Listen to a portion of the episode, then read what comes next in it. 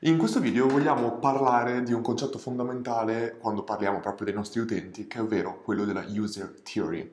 Per user theory o teoria degli utenti intendiamo in un certo senso quella macro categoria, quel contenitore che contiene la user persona, l'analisi del, della persona, intende in un certo senso tutte quelle caratteristiche intende un documento, una teoria riguardo al nostro utente che ne contiene non soltanto le caratteristiche di età, di dove guarda i contenuti, eccetera, ma proprio le caratteristiche di come si comporta, di tutto quello che conosciamo, di tutto quello che abbiamo anche soltanto notato riguardo ai nostri utenti. Ovvero, un sacco di volte abbiamo già parlato in precedenza di come creare la nostra user persona e poi abbiamo parlato anche di un processo per andare a migliorare la user persona attraverso Google Analytics, attraverso i dati, eccetera. Ma poi, attraverso la nostra visione, attraverso quello che noi notiamo, attraverso la nostra osservazione del comportamento dei nostri utenti in qualsiasi cosa fanno, in qualsiasi ambito, noi dobbiamo andare a sempre di più aggiungere dettagli alla nostra user persona e creando in un certo senso la user theory. Come dire, la user persona sono le caratteristiche che noi credevamo, possiamo migliorare aggiungendo, modificando le caratteristiche che avevamo detto della user persona attraverso i dati, ma poi attraverso l'osservazione possiamo costantemente aggiungere dettagli in qualsiasi ambito, sempre relativi alla nostra personas, e di conseguenza creare un documento che in un certo senso è la user theory. Ora, quali sono esempi di tutto questo? In A-B testing una cosa che si dice sempre è che l'A-B testing non è fatto per avere successo, non è fatto per trovare sempre di più, per migliorare e ottenere più conversioni e altre cose. Il, l'A-B testing è fatto principalmente per essere in grado di imparare. Attraverso un test, sia che abbia successo o che fallisca, in ogni caso noi avremo un apprendimento. Un apprendimento su chi? Sul nostro sito, sul comportamento dei nostri utenti, sulle preferenze dei nostri utenti, sui loro gusti, su quello che, sono, quello che gli piace, quello che non gli piace, eccetera. Esempio classico. Facciamo un test dove da, al 50% dei nostri utenti mostriamo una pagina lunga e all'altro 50% mostriamo la nostra versione della nostra pagina iniziale che è corta. Noi pensiamo che mettendo una pagina più lunga l'utente con più informazioni compri di più. Bene, per esempio potrebbe succedere che non avviene questo e scopriamo che appunto la pagina corta è realmente quella che performa meglio. Qua uno potrebbe dire, ah, questo qua è chiaramente un fallimento, di conseguenza basta, abbiamo fallito il test, dobbiamo farne altri test. Ma in realtà potremmo vederlo in un altro modo, potremmo vederlo, ah, abbiamo scoperto che molto testo, una versione lunga, piace di meno. Ma aspetta un attimo, andiamo a vedere nel nostro sito quali sono le, le, pagine lunghe che abbiamo creato, long form intendo quando dico lunghe chiaramente, e facciamo dei test per accorciarle. Proviamo ad accorciare la pagina che già avevamo corta e vediamo quant'è la lunghezza, quant'è l'attenzione che i nostri utenti possono veramente darci. Da questo, da questo fallimento, che in realtà è un insegnamento, possiamo poi fare degli altri test che ci permettono di correggere il tiro su altre cose che abbiamo fatto.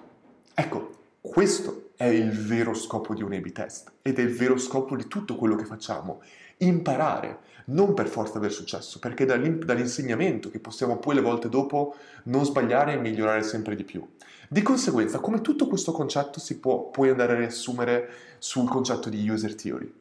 Ogni volta che noi facciamo un post di contenuto, ogni volta che facciamo un'azza, ogni volta che mandiamo un'email, ogni volta che facciamo qualcosa, se andiamo a notare un determinato comportamento, il mio consiglio è quello di andarlo a segnare, dove tranquillamente sotto la nostra user persona se vogliamo, o da altre parti, possiamo creare il nostro file, possiamo aggiungere elementi sotto e per esempio potremmo tranquillamente dire, ok, LinkedIn o social media, ogni volta che facciamo un testo, andiamo a notare, ma il testo più lungo e questo qua lo possiamo fare sia mentre pubblichiamo, cioè cosa vuol dire? Pubblichiamo, guardiamo i risultati scapiamo. Oppure possiamo analizzare una volta al mese, guardiamo tutti i nostri post del mese e andiamo a notare, ok, ma quali sono i post che performano bene e quelli che performano male? Quelli che performano male magari sono quelli dove mettiamo un video eh, noioso e altre cose, o magari sono quelli con un testo molto lungo, notiamo che in realtà funzionano male, funzionano meno bene rispetto a un testo corto. Ora andiamo a segnare. Bene, post corti, motivazionali, ispirazionali, hanno un risultato molto migliore sulla nostra audience su LinkedIn, Instagram e Facebook rispetto invece a post molto lunghi sui stessi canali. E andiamo sempre a inserire queste caratteristiche. Immagini di me vicino eh, con altissima definizione funziona in realtà meno bene di un'immagine di me sgranata che però sembra più vera. Andiamo a scrivere questi dettagli. Perché farlo? Intanto andremo a dare in un certo senso più concretezza a quello che magari notiamo ogni tanto. Ogni tanto notiamo, ah ma perché questo posto è nato male? E non, non capiamo. Dobbiamo invece dire perché è nato male? Ma aspetta, quali sono le caratteristiche di questo post che è nato male? Andiamo a vedere se ho altri, fatto altri post con le caratteristiche simili a quelli. Ah, sono andati male anche quelli. Allora vuol dire che il post di questa tipologia non funziona su questo, questo, questo canale. Questo è la user theory, costantemente andare ad aggiungere elementi che creano un identikit sempre più specifico degli utenti e di che cosa funziona. Ripeto, perché farlo? Numero uno perché noi personalmente andiamo a imparare, andiamo a solidificare le informazioni che prima erano soltanto basate sull'osservazione. Numero due, tutte le volte che un nuovo membro del team o che il nostro team vorrà fare una determinata cosa, potrà andare, a, andare, ad analizzare la nostra user theory e dire ok, avevo pensato di fare un post corto, un post corto su LinkedIn mettendo un'immagine del team. Qualcuno ha già fatto questo contenuto? Come ha performato? E tu nella user theory hai già questo elemento, hai già queste caratteristiche. Questo è qualcosa che io vedo fare in pochissime, pochissime aziende e può creare un impatto incredibile all'interno di tutto quello che fai e di tutto quello che pensi di fare, perché hai già delle caratteristiche. Questo non vuol dire che se abbiamo notato che in passato non funzionava, non dobbiamo riprovarci, possiamo tranquillamente riprovarci, ma ogni nuovo tentativo andrà a fortificare o a mettere in dubbio quello che avevamo scritto prima nella user theory e costantemente possiamo aggiornarlo.